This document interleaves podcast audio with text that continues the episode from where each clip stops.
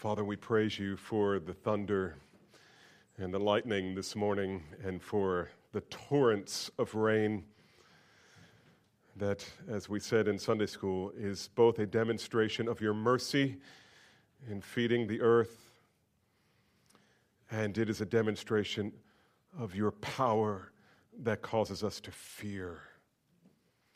Lord, praise you for these little snippets in creation that reveal your character and your glory and your mighty attributes. Help us, Father. Give us eyes to see and hearts that grasp what general revelation is revealing to us today. And may we rejoice in it. And may we be awed with true awe at that which alone is truly awesome, and that is our God. And not only in this world, Father, but in your word. may we be struck by your glory this morning, and may it have its changing, sanctifying, and in some cases, perhaps even saving work, both in this room and for the group down the hall who's also watching and listening. May you be glorified in this now, Father. Speak, O Lord, through your word and show us Christ and show us ourselves in the light of Christ and change us, we pray. In Jesus' name, amen. We are in John chapter 20. Once again this morning, getting close to the end of the gospel. Remember the context here. Before Jesus entered Jerusalem for the last time, he told his disciples what would happen. It was coming. He would be arrested, condemned, crucified, and then on the third day, rise again. As their great high priest, he would offer the perfect, once for all sacrifice. And then demonstrate that the Father had accepted his perfect, once for all sacrifice by rising from the dead. At first, his disciples would be overwhelmed with grief, but then their grief would turn to joy, just as he said. This morning, we pick up in that part of the narrative where Jesus is fulfilling his promise of restoring their joy.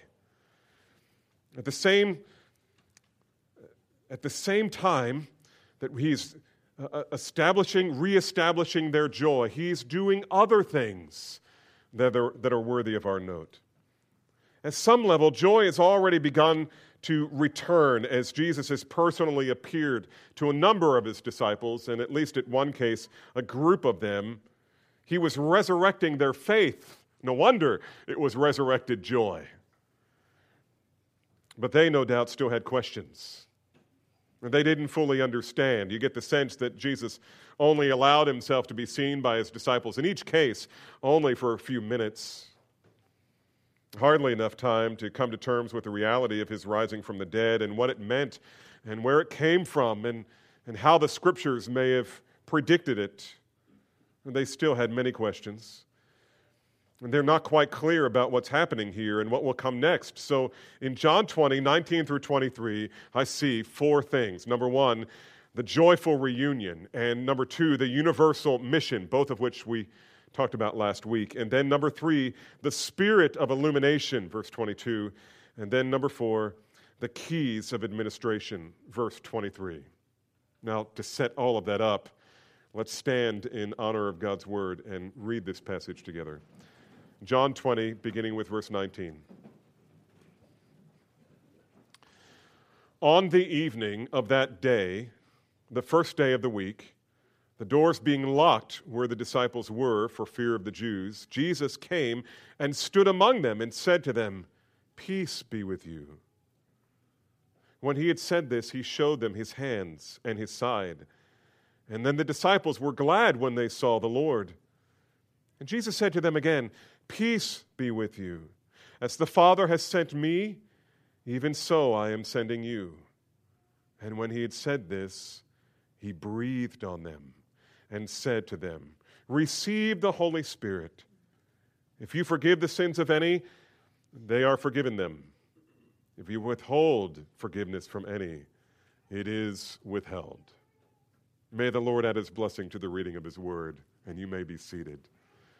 And you may be asking, what in the world does that mean?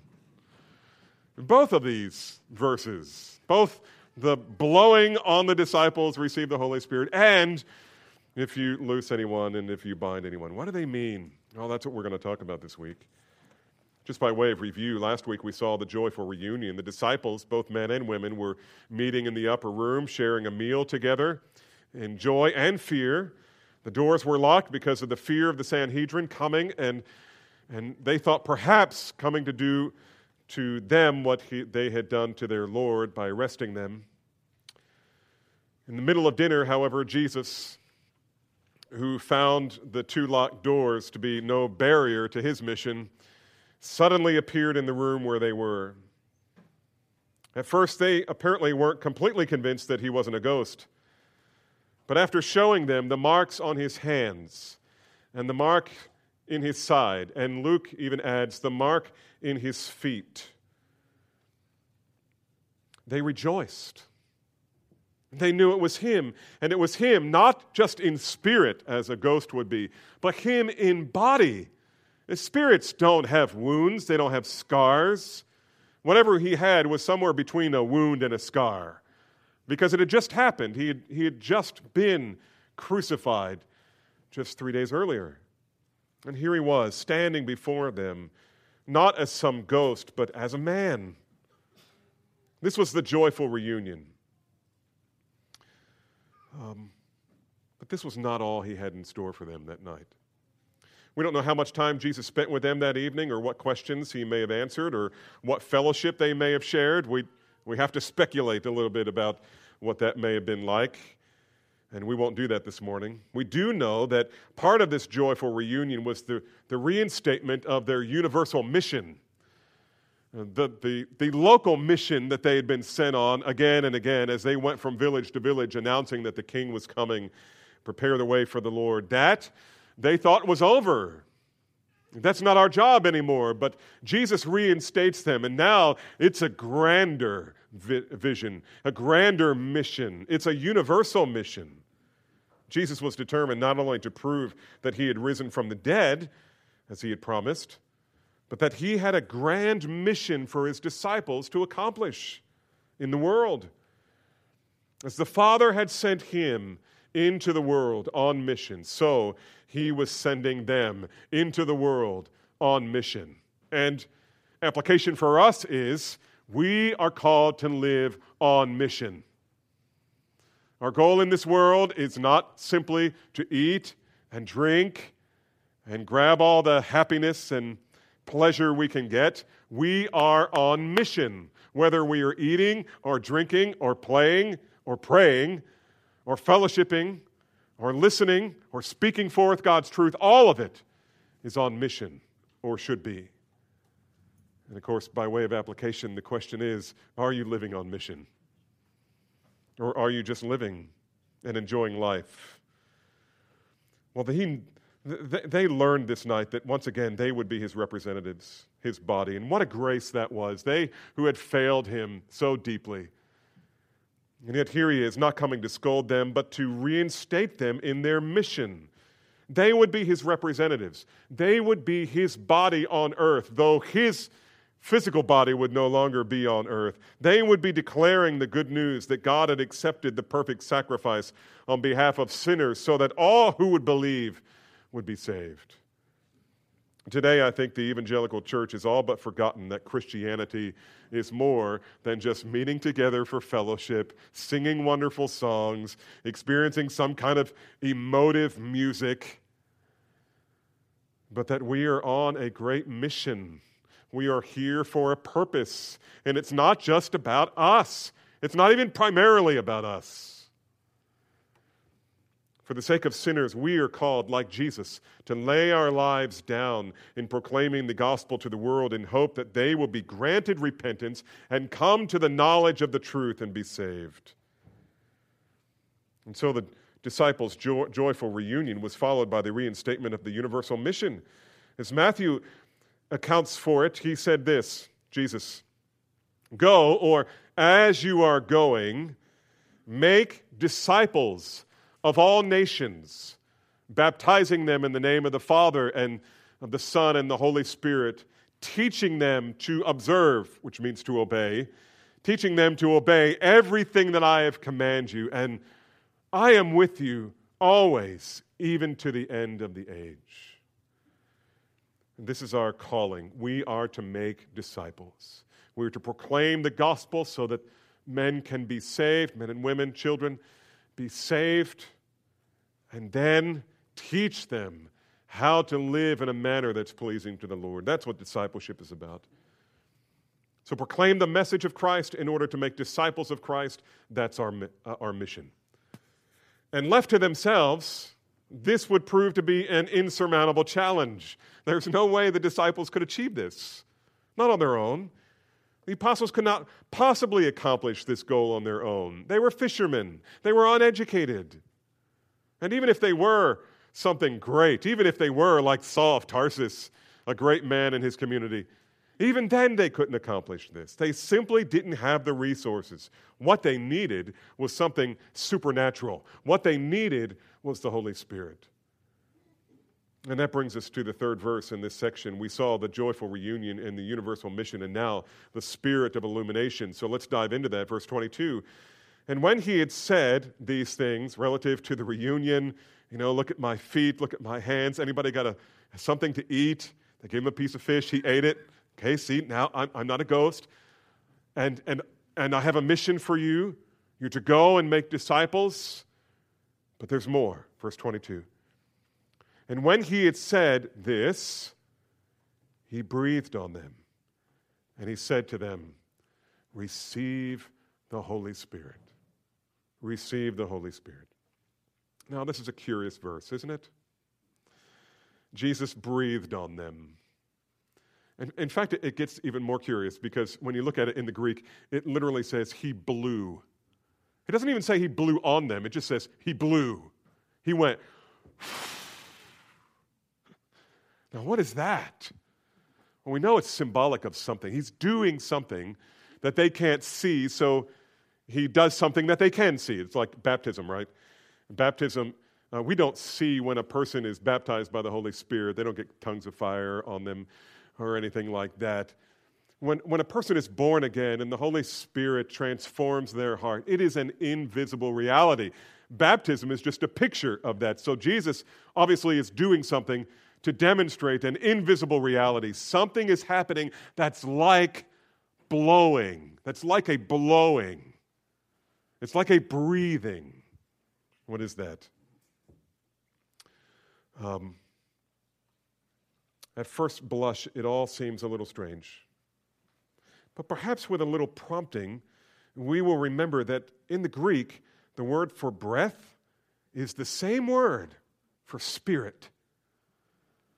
Uh, in Greek, it's psyche. We, we typically pronounce it psyche.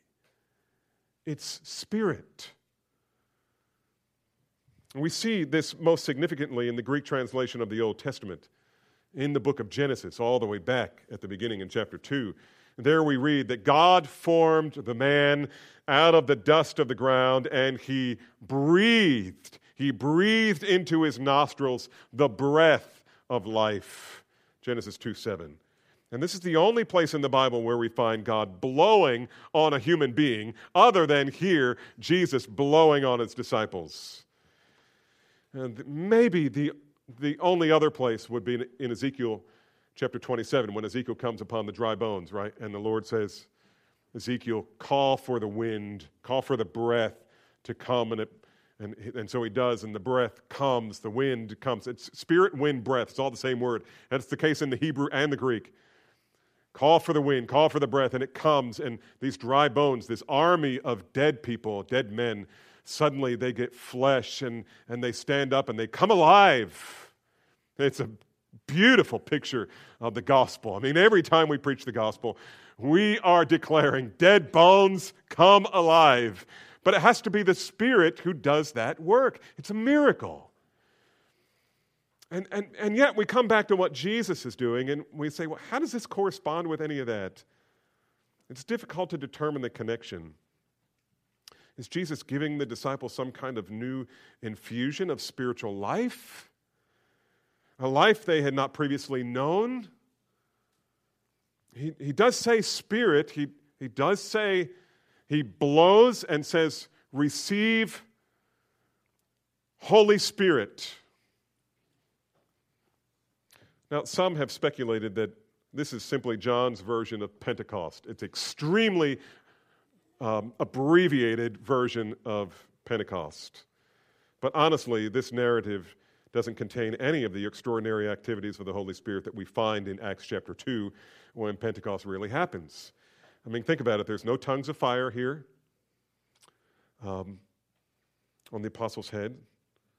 There's no sound like a mighty rushing wind. Doesn't sound like a tornado. There's no speaking in tongues. There's no performing of miracles. None of that. There's not even any preaching. All these things that happened on the day of Pentecost. The John 20 passage doesn't so much as hint at any of those things. They're just not happening here. They're having dinner in the upper room with locked doors. Jesus appears. He says, Shalom, Alechem, Shalom, Alechem. You know, peace be with you. As the Father sent me, so I'm sending you. And then he blows on them and says, Receive the Holy Spirit. None of the Pentecost things are happening here. Others, such as Carson, Grudem, and Piper, three men that I've benefit, benefited from greatly, they, they believe um, that Jesus is doing here, what he's doing here is offering kind of a symbolic promise of the Spirit later to be given, 50 days later, almost to the day. One of their arguments to support this claim is that if this was an actual impartation of the Holy Spirit, surely there would have been something to see in the disciples that was extraordinary. And there wasn't anything. And I agree with that. That's pretty persuasive. Surely there should have been some observable effect on the disciples' life. But as Carson points out, there's little evidence that the alleged bestowal of the Spirit made the slightest bit of difference in the lives of Jesus' followers. To the contrary, we find them sliding back into their previous employment as fishermen. You remember they didn't know what to do, so Peter says, I'm going fishing. And the rest of the fishermen said, I'm coming with you. And so they went out onto the water, and Jesus appears to them again later. We'll see that. Um, they don't have the slightest bit of courage. You would think if this was a true giving of the Spirit, there would be courage to proclaim the resurrection of Jesus, which just happened, and you don't see any of that. It sure doesn't look like the Spirit has come upon them in any observable way. That's confusing. Um, and, and it is a per- pretty persuasive ar- argument for Carson's view because it is true that we don't find them doing anything. Nothing extraordinary, nothing we would expect after Jesus breathes on them. Nevertheless, I've wrestled with this in the past two weeks a lot. I find it, however, difficult to believe that Jesus here is doing something purely symbolic. Not at this moment. Why would he do something symbolic at this moment? He's, he's appearing to the disciples collectively, and that certainly it is something symbolic, but but if it's only symbolism here, why not say something like that? Why not explain? This is a symbol of what's going to happen 50 days from now at Pentecost. No explanation. Just he blows on them and says, Receive the Spirit. And so, in my mind, I'm thinking there's got to be something. It's got to be something real that's happening here. And so, what do you do? Do you go with Carson and Piper and Grudem? Blindly? And for me, my answer was keep reading. Just, just keep reading. There's got to be an answer here. Um, the answer, I think, is found in Luke's narrative of the same story. And so turn with me to Luke chapter 24. Luke chapter 24. And this find Luke telling us the same Lord's Day evening story that John was speaking of. The disciples were holed up in the upper room when the two disciples from Emmaus, also in chapter 24, were just concluding their report about their encounter with the Lord on the road and in their home and how he disappeared. And, and while they are wrapping up their account, apparently, at least if Luke's timeline is consistent here, then suddenly Jesus appears. Okay, so all of this is happening on the same night. Okay, get, get kind of Get your timeline on here for a second. A couple of days earlier, Jesus was nailed to a cross, put in the tomb, It's Sunday morning. He rises from the dead. There's the Mary Magdalene story, you know, where, where she finds the tomb empty. The women meet Jesus. Mary Magdalene meets Jesus. The people on the road, the two disciples on the road to Emmaus, they meet Jesus. Somewhere in there, Peter meets Jesus. It's all happening very quickly. He doesn't say much to anybody except, don't touch me to one, and you can touch me to the others, and uh, I'm going to be glorified. I mean, I'm, I'm going to ascend to my Father. He'd already been glorified. I'm going to ascend to my Father. All of these things are happening. Now it's Sunday night. People are coming to report to the upper room. They're coming in. They're all bringing their stories of what happened. And while they're processing all of this and they're eating this meal and they're in fear and they're in joy, and Jesus appears. And in his appearance, he wants them to know he's not a ghost, so he shows them the wounds. He wants them to know that um, he's got a mission for them, so he tells them as the Father sent me, so I am sending you. And the very next thing is he blows on them. And you're thinking, okay, if I can look at the other gospel records, surely somebody records what happened at that night. And that's exactly what we find. Look at Luke 24, beginning with verse 36. As they were talking about these things. Now, who is the they?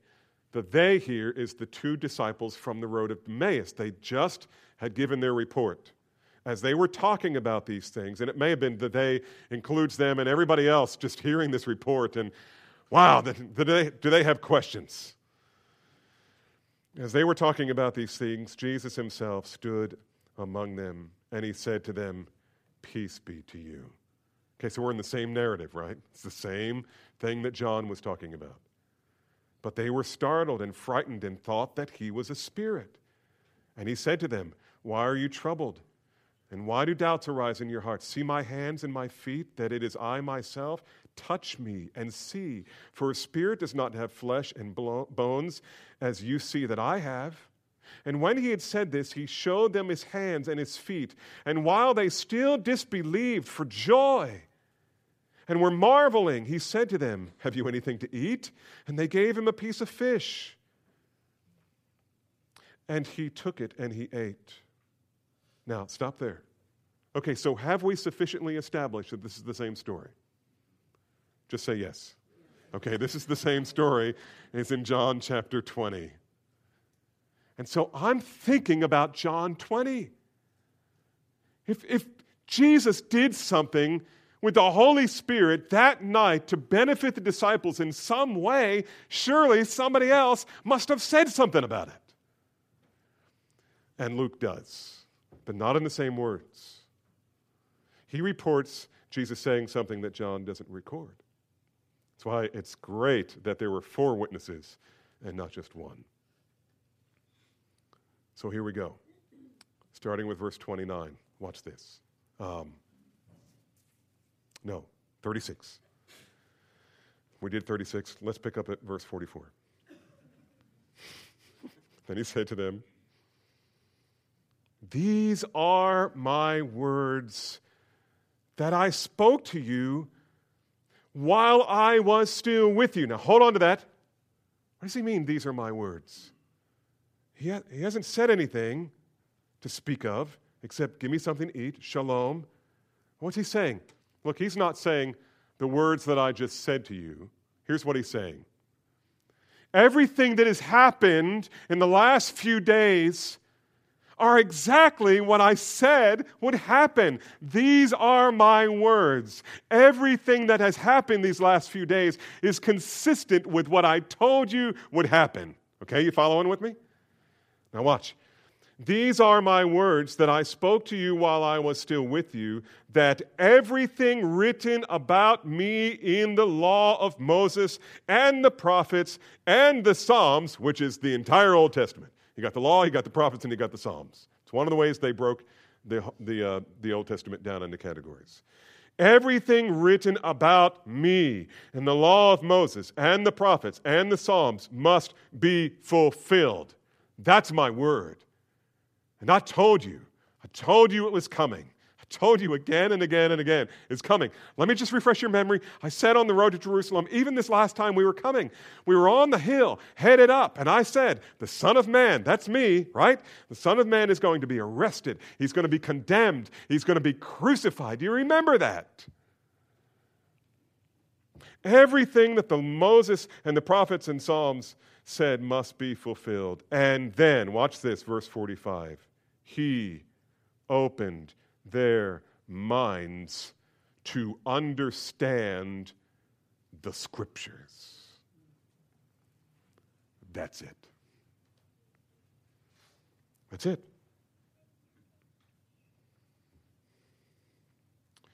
Why was this such an amazing experience? It was, it was amazing because of what Jesus was doing to them not outwardly. Wasn't any tongues of fire. There wasn't any rushing mighty wind, the sound of. There wasn't any speaking in tongues. Jesus, first of all, was doing a spiritual work. He was giving them the Spirit in such a way that did something to their minds. Now, now earlier in chapter 24, just rewind the tape. You young people know what that means, right? Rewind the tape a little bit to the previous story. He's on the road to, the, uh, to Emmaus. He joins them. They don't know it's Jesus. It's, it's Cleopas, and maybe Luke was the other guy, which is why we have so much detail here in Luke's gospel. Maybe. And then Jesus speaks. After hearing them say, We thought he was the Messiah, implication, he's, clearly he's not now, he's dead. But some thought he rose from the dead. We don't know what to make of that. And then he says, verse 25, he said to them, O foolish ones, and slow of heart to believe all that the prophets have spoken. Was it not necessary that the Christ should suffer these things and enter into his glory? And beginning with Moses and all the prophets, sound familiar? He interpreted to them all, interpreted them in all the scriptures the things concerning himself. He did it for them. Can you imagine what it was like on that walk for them to hear that exposition of Moses and the prophets and the Psalms? And Jesus saying, There I am, there I am, there I am, there. You've read this 10,000 times and you didn't know that what they were talking about was me. And now he's doing something wonderful. He's doing something wonderful to them. He is giving them the capacity to do for themselves what He did for the disciples on the road to Emmaus. Now they will be able to read the scriptures and understand. They will see Christ. They will see things in the Old Testament they never saw before. This was amazing because the disciples had never understood all those biblical texts. They were speaking about the coming of the Messiah, his suffering, his death, his resurrection. They were an enigma to them. They were astounded to hear such things explained. It was fresh, it was new, and yet it had all been there for hundreds, and some of it even thousands of years. And the problem was not that they didn't have the scriptures, the problem was that they were never able to understand the scriptures.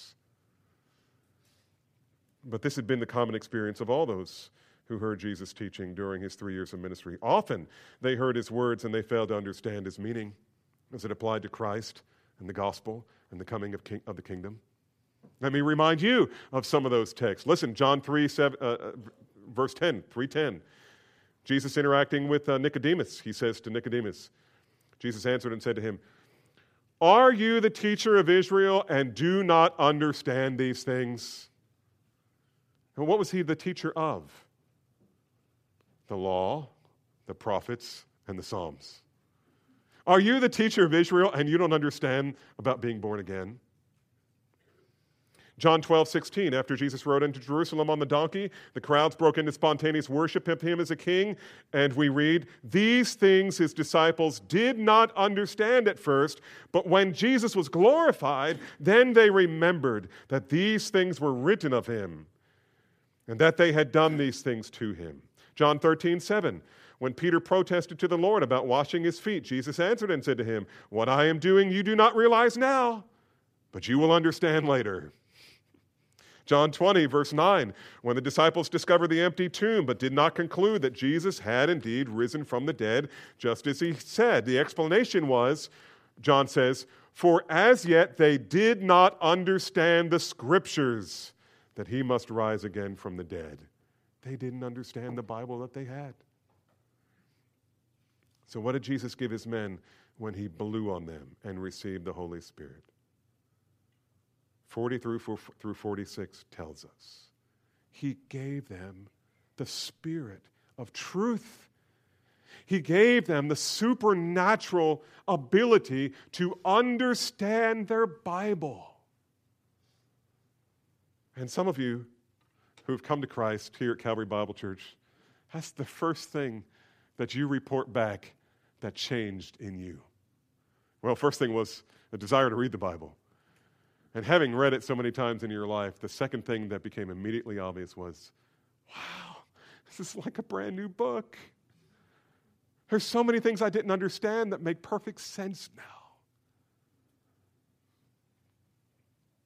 Contrary to the position that nothing extraordinary happened to the disciples when Jesus breathed, saying, Receive the Holy Spirit, I will counter something magnificent did happen.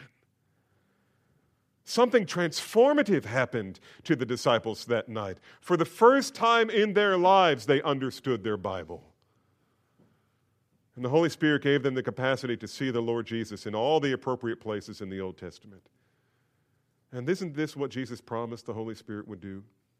Remember back in John 14, 26, he says this But the Helper, the Holy Spirit, whom the Father will send in my name, he will teach you all things and bring to your remembrance all that I have said to you.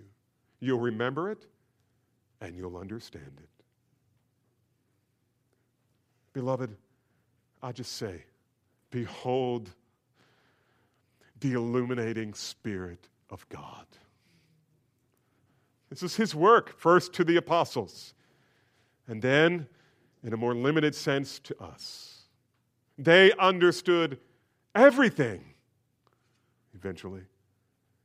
And we understand so much more than we ever did before we first believed. It was He who empowered the apostles for ministry. It was He who gave them the capacity to see and understand all that the inspired authors of the Old Testament had written. And isn't this what happened in the book of Acts? I mean, you talk about what did they do? I mean, was there any indication that before Pentecost, and perhaps after, that this had any effect on them? Okay, so you're in, you're in Luke 24. If you flick back to John 20 and turn two pages to the right, Acts chapter 1. Acts 1 2, chapter 1, verse 2. We see the Spirit on the move. And guess what? Pentecost hasn't happened yet. That happens in chapter 2, Acts chapter 2 right? Here we are, Acts chapter 1. The Spirit is already doing his work. Watch this. Verse 2 Even before Jesus ascends back into heaven, he's already giving, watch this, starting in verse 2, until, let's see, let's start with Luke's opener. In the first book, O Theophilus, he's talking about the Gospel of Luke, which he wrote, and now he's writing this one. I have dealt with all that Jesus began to do and teach until the day when he was taken up after he had given, watch this, after he had given commands through the Holy Spirit to the apostles whom he had chosen. Wait a minute. This is before his ascension? And this is before Pentecost? The Holy Spirit Jesus is already giving commands to the apostles by the Holy Spirit. He's already there, He's already at work. Now, look at verse 16 of chapter 1. Starting in verse 15, in those days Peter stood up among his brothers. The company of persons was about 120, so he's with the disciples, probably in the upper room, and said, Brothers, the scripture had to be fulfilled, which the Holy Spirit had spoken before by the mouth of David concerning Judas. So they're in the upper room and they're thinking, they're thinking ahead now. Okay, we got a mission. Got a mission. Now, what do we need to, what do, what do we need to be talking about relative to this mission? First thing, okay, we lost one. We lost Judas, the son of perdition. And it makes sense that we should think about replacing him. How do we make this decision? Peter says, listen, the scriptures have already predicted this. Brothers, the scriptures had to be fulfilled, which the Holy Spirit spoke beforehand by the mouth of David concerning Judas. And then he quotes right out of the Old Testament. Acts chapter 20, regarding what to do about replacing Judas, he, he gives them Psalm 69 and Psalm 109, and he puts them together and he says, This is what the Old Testament prophet David, who was king, but prophet, said replace Judas. That's what we have to do. We've got to replace him. For it is written in the book of Psalms Let his homestead be desolate, and let no one dwell in it, and let another man take his place. And he's looking back at that saying, Guys, this is for us. This is for us. Acts 2 16. To explain what the Holy Spirit was doing at Pentecost, Peter appeals to the Old Testament. He goes back to the prophet Joel to explain this is what Joel prophesied. In chapter 2, verse 25, to demonstrate that Jesus' resurrection had been foretold by the scripture, Peter appeals to the writings of David, Psalm 16. He does it again in verse 34, Psalm 110. And then in Acts 3, 17 and 18, Peter explains, watch this, chapter 3, verses 17 and 18. He says this And now, brothers, I know that you acted in ignorance. These are the Jews who nailed him to the cross or condemned him. I know that you acted in ignorance, as did also your rulers, but what God, uh, what God foretold by the mouth of all the prophets that his Christ would suffer, he thus fulfilled. What's going on here? They understand their Bible for the first time. In chapter 3, verse 22, he appeals to what Moses had written in Deuteronomy 18 about the coming of a great prophet. In 425, after being arrested and released, the disciples praise God together that Jesus Christ was the fulfillment of Psalm 2, written by David. And in chapter 4, when they got arrested again by the religious authorities, Luke says, chapter 4, verse 13, look at that. When the Jews saw the boldness of Peter and John and perceived that they were uneducated, common men, they were astonished. Now, what were they astonished at? They were astonished that they knew the Bible so well. How could these uneducated men know the Old Testament so well? Better even than the Pharisees knew it. Answer Jesus blew on them and said, Receive the Holy Spirit. And they immediately began to understand the Word of God. It's amazing. For the first time in their lives, the disciples understand their Bible. And with it, they're turning the world upside down. They understood God's written word. And from that moment on, they received, from the moment they received the Holy Spirit, the ministry of the disciples was the ministry of the word.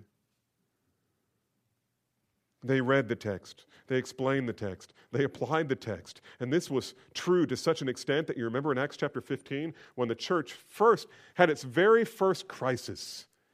It was, it was kind of an ethnic crisis. You had the Jewish Jewish the, the Jewish Jewish women, and you had the Hellenistic Jewish women who were widows, all of them. And those who were Jews indeed, the widows, were, giving favorable, were being given favorable treatment in terms of giving supply. And the Hellenistic Jewish widows were being neglected. And, and, and, and they weren't happy. They weren't happy. And so we have a crisis in the church. What are we going to do? There's an ethnic issue going on here. It threatens to divide this brand new church. And so they bring it to the apostles. And the apostles say, Look, you deal with it. Choose from among yourselves seven men filled with the Holy Spirit, good reputation, and have them do it. Because it's not for us to serve tables. Rather, we will do what God has called us to do. We will give ourselves to the ministry of the what? The Word and to prayer. That's what we are called to do. The ministry of the Word and prayer. Now, you would think that Peter would have gotten up and given another one of his sermons. You would think maybe they would have done a miracle. Let's just give bread to that other group. Nope. That's not our job. You handle that. Our job isn't to serve tables and to organize relief work. Our job is to minister the word. And friends, I don't know about you, but this gives me great hope because now I know how to be a faithful Christian. Now I know how to be a fruitful Christian. Spiritual fruitfulness doesn't come from, come from cleverness. It doesn't come from creativity. It doesn't, fruitfulness in the church doesn't come about by, by flashy lighting and cool black paint everywhere. It doesn't come from having drama or mood altering music. True fruitfulness always comes as a direct consequence of the Spirit and the Word. The Spirit and the Word. The Spirit and the Word. It's always the Spirit and the Word. When the Spirit of God ministers the Word of God to the child of God, people start conforming to the image of the Son of God. Change happens, sometimes radical change. And so, as you're evangelizing and discipling, beloved, always remember and never forget that power for ministry doesn't come from you. He is the vine, you are the branch. And without the vital sap of the Holy Spirit flowing through your spiritual veins, you won't produce one grape. Not any fruit, but with the Spirit and the Word. Sometimes the, the smallest things you do have huge impact. A smallest act of service, a kind word. Who knows what it's going to be? Whenever you're living according to the word and ministering the word, speaking the word, living the word, people notice and they're affected by it. First Peter again and again says, Let your holiness and your good works have their effect on the lives of, of those around you so that in the day Christ visits us, they will be with us. What's that mean? They will be with us in the day of visitation. That means somewhere along the way, in watching your godly behavior and hearing the things you say, they come to Christ. Let your light so shine before men that they may see your good works and glorify your God. And so you're obeying the word and you're speaking the word. You're speaking the word and obeying the word. It's the Spirit and the word. It's the Spirit alive in your life, in your mind, in your mouth.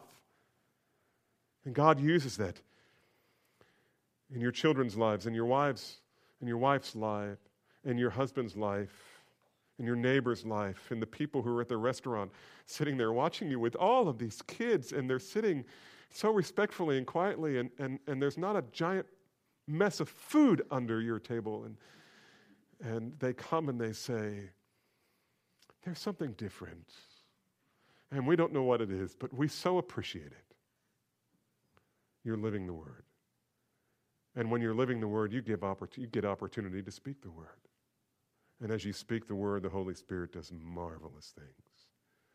Beloved, your fruitfulness will come through the Spirit and the Word. And that brings us to the last point, which I hope I have time to cover. And that is this we've seen the joyful reunion, the universal mission, the spirit of illumination. Now, verse 23, the verse you've all been waiting for. If you forgive the sins of any, they are forgiven them.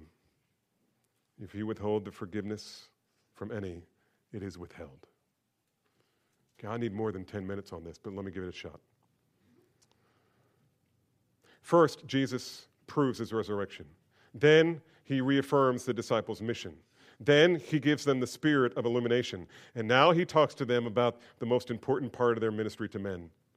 You see, the gospel is all about how sinners are rescued from the penalty of their sin if they truly receive the message of Jesus' substitutionary sacrifice for their sins, they are forgiven.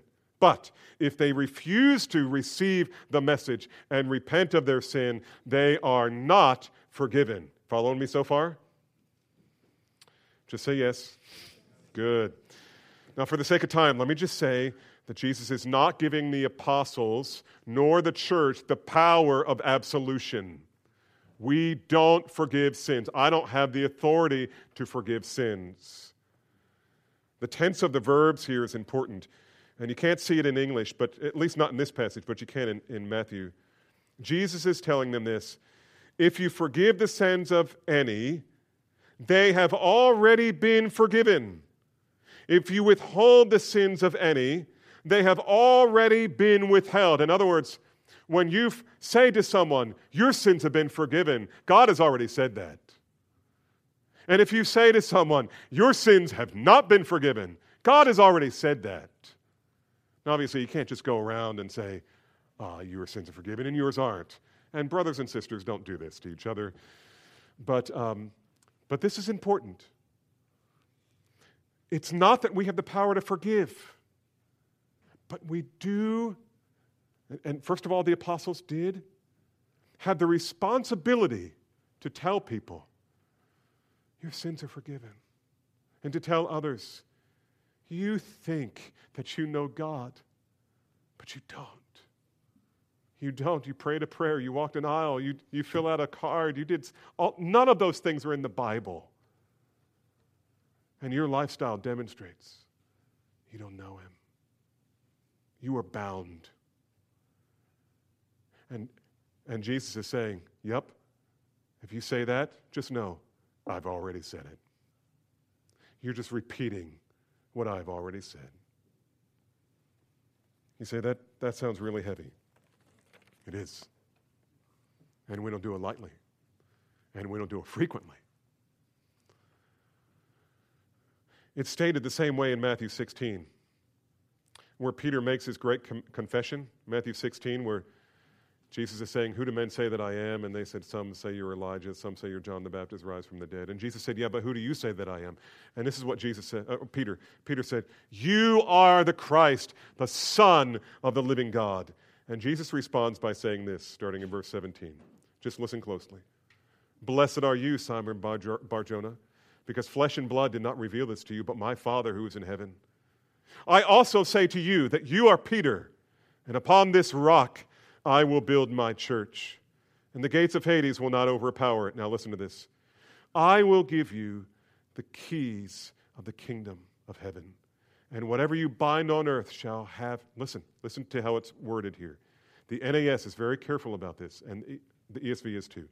But NAS says this um, I will give you the keys of the kingdom, and whatever you bind on earth shall have been bound in heaven, and whatever you loose on earth shall have been loosed in heaven. The keys here symbolize granting access or denying access. Telling a person the door to the kingdom is open to you, or telling them the door to the kingdom is closed to you still. Now, I know some of you are probably asking do you mean that Christians have the authority to say whether a person is saved or unsaved? And I would say, yes. But not without being extremely careful. But here's the problem I don't think we tend to fall off the wagon by being extremely careful. We just tend to think nobody has the right to question anybody's salvation. And the enormity of the harm that is done by that presupposition, that's what's enormous. And so my answer is yes. And you might ask, isn't that judgmental? Isn't that taking liberties with authority that's not yours to wield? I would grant that our authority in this regard is limited. I grant that. It is limited by the Word of God, what God has said. And what does God say? That's the question, isn't it? If I am going to exercise this responsibility of telling some people, your sins are forgiven, and other people, you are bound, then I better have some word from God. And, and His Spirit doesn't speak to me audibly. He doesn't make my quiver liver, I mean, my liver quiver or something when I'm around an unbeliever, a religious unbeliever. It doesn't happen. I have to have a word from God, and it comes from this book. And you say, Pastor, it'd be awfully helpful if you showed me that. And I would say, That's a great question. You should always ask me to show you that. So we're having a good interaction here, right?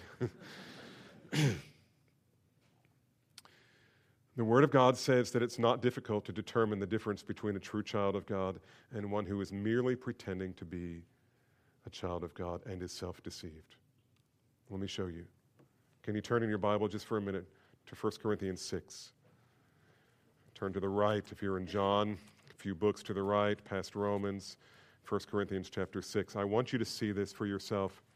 Even if you're a visitor here today, I want you to open your Bible and I want you to look at this. I want you to see that I'm not changing anything. I'm not making this up. Be discerning. Don't just listen to what I have to say, prove it according to the text. Open your Bible to 1 Corinthians 6, 9, and 10.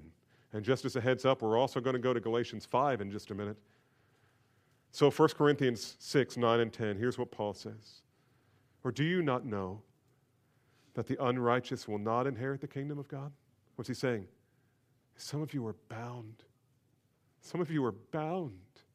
Your sins have not been forgiven. Do not be deceived. That's the problem, right? That's, that's what we're addressing here. There's a danger of being deceived into thinking that you're a child of God when you're not. Do not be deceived. Now, listen to this. Here's a list. Neither fornicators, that's people who commit sexual sin before they're married, nor idolaters, people who worship either physical idols or idols in the heart, nor adulteresses, adulterers, adulterers, errs, that's um, people who commit sexual sin after they're married, nor effeminate, nor homosexuals, and those are different terms, and I won't go into that, nor thieves, nor covetous, nor drunkards, nor revelers, nor swindlers, watch this, will inherit the kingdom of God. Do not be deceived. None of these people will inherit the kingdom of God. What's he saying? Okay, every, every eye up here. In plain words, this is what he's saying. And I say this very carefully, and I say it without any judgment. I'm just repeating and making, making clarifying what Paul is saying here. And beloved, hear me. Some of you need to hear this. What Paul is saying is people who act like this go to hell. You with me? People who act like this are on the road to hell. And Paul is saying, I know you're a church, Corinth. I know you're a church, but some of you are still living the way you were living before you made a profession of faith in Jesus Christ. And I'm saying, people who act like that, even if they claim to be Christian, even if they're in a church, people who act like this go to hell. Is that sobering? Oh, that's really sobering. Galatians 5 19 and 20 and 21. Flip just a few more pages to the right. Galatians is just before Ephesians. Galatians 5. You say, Are you taking me to the fruit of the Spirit? No. Uh, right before to the fruit of the Spirit, he does the opposite. Galatians 5, verse 19. Now, the deeds of the flesh are evident. Now, tell me, does this, does this sound like a almost a mirror list to the previous list? A little different. Now, the deeds of the flesh are these they're evident, which are immorality, impurity, sensuality, idolatry, sorcery, that's witchcraft, enmity, strife, this is sin, versions of sinful anger, jealousy, outbursts of anger, disputes, dissensions, factions, envying, drunkenness, carousing, and things like these. This is, in other words, this is not an exhaustive list. And things like these, of which I forewarn you, just as I have forewarned you. Nothing new here that those who practice such things will what? Will not inherit the kingdom of God. What's he saying? He's saying People who persistently live like this go to hell. You say, Are we sure about this? Okay, one more.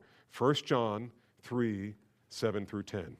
And there's more in 1 John, and I'm just trying to give you an abbreviated treatment here. But 1 John, it's after Hebrews, after 1 Peter. There we are.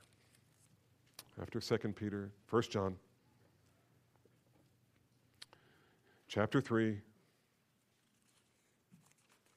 starting with verse 7. And notice here, the apostle is so concerned, so concerned for those who would be in the church who are religious unbelievers. And, and let me just stop and say here some of you young people get so frustrated at the church because you look at it and you go, there isn't anything real there. Don't they see? I mean, it's full of hypocrites. Is anybody dealing with the hypocrisy? And I would say, yeah, some churches are. Some churches are serious about it. The apostles were serious about it. Jesus was really serious about this. And you are right. You are right to call them out. Because this is what John says. Here's John, the lover of Jesus, the one who was loved by Jesus. And he says this Little children, hear the tenderness here? Little children, make sure no one deceives you. The one who practices righteousness is righteous, just as he is righteous. That is, just as Jesus is righteous. And the one who practices sin is of the devil. For the devil has sinned from the beginning. The Son of God appeared for this purpose to destroy the works of the devil. No one who is born of God practices sin, because his, sin abide, his seed abides in him, and he cannot sin because he is born of God. Now, hold on just right there. He's not talking about you've never sinned. Because this is 1 John. 1 John 1, he says, if we confess our sin, he's faithful and just to forgive us our sin. We have an advocate with the Father, chapter 2, when we sin. He's not talking about perfection. But if you were practicing sin, I remember as an unbeliever, me and my friends would practice sin. You know when you practice something, like baseball? You practice, every day you go out and you're swinging the bat, swinging the bat. You start hitting the ball, start hitting the ball. Then you start really hitting the ball well and you, you try to catch a ball, you can't do it, and after a little while, you practice, practice, practice, you get good at it. And I remember practicing sin to get good at it. I wanted to have a, a more foul mouth than my friends, and we worked at it. Can you imagine? Praise God, I can't remember most of those words, or at least they're out of my usage anymore. But we practiced it. We tried to outdo each other in sin. That's practicing it. You practice it. It's, it's like this it's just part of your lifestyle. You just do it. You do it. And after you get good at it, you don't even think about it anymore. You don't think about trying to do uh, that kind of sin anymore. It's just part of your life. Doesn't everybody do this? We're practicing it in the sense that we do it all the time. This is our lifestyle, this is what characterizes us. That's what John is saying. And then in verse 10, he says this By this, the children of God and the children of the devil are, what's the next word? Obvious. We try to make it so, compl- so, so complicated. It's not. Anyone who does not practice righteousness is not of God, nor the one who does not love his brother. Be careful. What's he saying? He's saying the same thing Jesus said that you will know them by their fruits.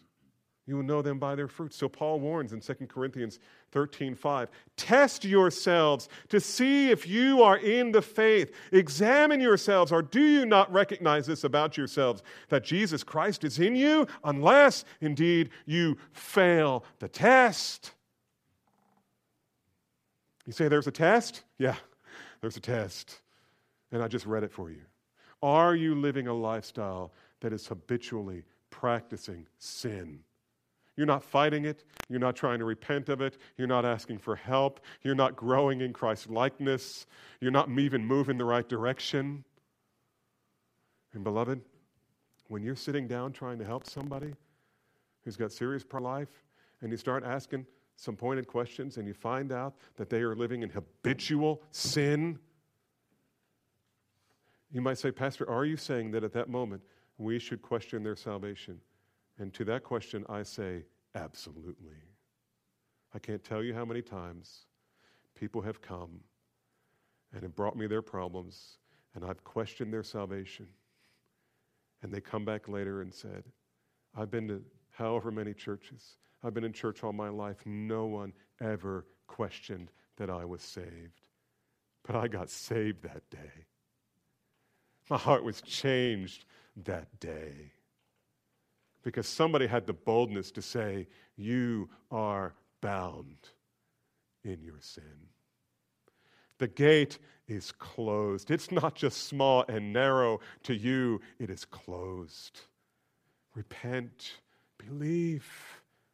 Come to me, Jesus says, all of you who are weary and are burdened with a heavy load, and I will give you rest. He might as well have said, I will open the door. But if you don't come, it is closed to you. And it will always be closed to you until you repent. Beloved, the most important thing you can ever do in this life is to help people determine whether or not their sins have been forgiven. I suspect, based on my limited interaction with pastors and biblical counselors, that there are millions of people in the United States alone who are church attending religious people whose lifestyles demonstrate transparency that they are lost and going to hell, and no one has the courage to call into question their salvation. But we should. Love requires it. This is why it's so vitally important for the church to practice church discipline. And we don't have time to look at Matthew 18, but I would encourage you to do so. And Jesus says at the end of that, you know what? I'm just going to take one more minute. You got to see this. Matthew 18, because there's a point of clarification that you need to hear. And I don't get the opportunity often. I mean, I am up here every week, but not in Matthew 18. Okay, so Matthew 18, starting with verse 15, and here is procedure. If a brother sins against you, go and tell him his fault. Between you and him alone, this is private. If he listens to you, you've gained your brother back. Beautiful, wonderful. But if he doesn't listen, take one or two witnesses, two others with you, so that uh, every charge may be established by the evidence of two or three witnesses. If he refuses to even to listen to them, then tell it to the church. And if he refuses to listen even to the church, then let him be to you as a Gentile and a tax collector. This is called church discipline. And it can go so far as, as to have to kick someone out of the church. Why? Because you love them. And you want them to come to terms with the gravity of their sin. And so you, are you saying, you, you actually kick people out of the church? Not often. Not often. He usually doesn't make it to step forward. It's usually just you approach someone, I love you, I've seen you, I heard you, I, I watched, and, and this is bad. This is very bad. And you should repent. And they say, Wow, just, you're right. I repent. It's over. But there are occasions when they just dig their heels in. No, I'm not. I love my sin too much. Okay, then you are acting like an unbeliever. So here's what I generally say to people you are living in unbelief the actions you just told me that you're involved in, are they consistent with the Bible so that you would say, what I am doing is an evidence that I believe what the Bible says and I'm living like it? Or when you compare your actions to the Bible, would you conclude that I'm living in unbelief, that what the Bible says, I'm living contrary to it? And usually people will say, I've never even thought of that before. I guess I'd have to confess, uh, confess that I'm living in unbelief. To which I usually respond, okay, here at Calvary Bible Church, we have a special name for people who live in unbelief. We call them unbeliever. Uh, it's, it's, it's that simple. You're living in unbelief, per- perpetual, persistent. You practice sin. Let him be to you as a tax collector and sinner. In other words, treat him like an unbeliever. Truly I say to you, watch this, watch. Verse 18 Whatever you bind on earth shall be bound in heaven and whatever you loose on earth shall be loosed in heaven. Watch this. Verse 19. Again, I say to you, if two of you agree, excuse me, on earth about anything they ask, it will be done for them by my Father in heaven. For where two or three are gathered in my name, there I am among them. Here's the corrective He's not talking about prayer meeting. He's not talking about prayer meeting. As Much as I love Spurgeon, he doesn't get this right. He's not talking about prayer meeting. He's talking about sitting down with brothers and you are collectively trying to come to a conclusion about what to do with this person. And there are times when you have to say, they are bound. We got to tell them. We got to tell them.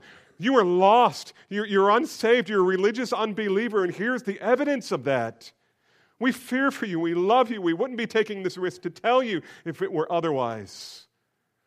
And Jesus here is not saying, come together in prayer meeting and I'm praying with you. No, no, no. He's saying, listen, I know this is hard to do, but make the call. And know that when you gather for this purpose to make this kind of decision, I'm with you. And if the decision is to tell him you are bound, I have already bound him. And if Oh, glory, if you get to meet with him again, which I have so many times, and have had the privilege of sitting across the table and say, From this moment on, I declare you are loosed. You are loosed. What joy. Beloved, this is, this is our calling. This is a small part of our calling, but an important part of our calling. Why do I belabor this? Because perhaps you are here and the Holy Spirit is working in your heart to reveal that though you have been a religious person for a very long time, you are nevertheless lost and in need of repentance.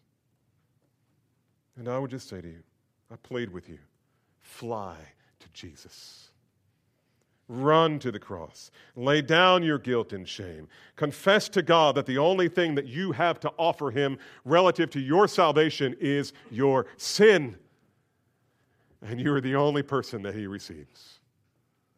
Ask Him to forgive you, to take your life and do with it whatever He wishes. Surrender your independence and confess Jesus as Lord. He will not reject a broken heart. He will not reject a broken heart. He will not despise you. To the contrary, you are the very kind of person and the only kind of person that he receives. Come to him by faith and receive him unto eternal life. Let's pray. Father, I pray by the power of the Spirit and the Word this morning, both those who know you as children of God. Father, I pray that for them they would not waste their life.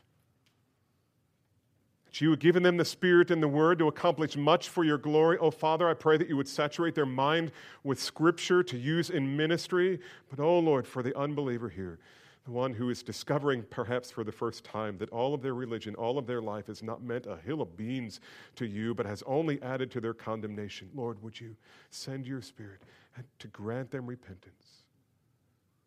Draw them to yourself. Be gracious to them and save them today for your glory and for their eternal joy. I ask it in the name of Jesus, our Savior. Amen.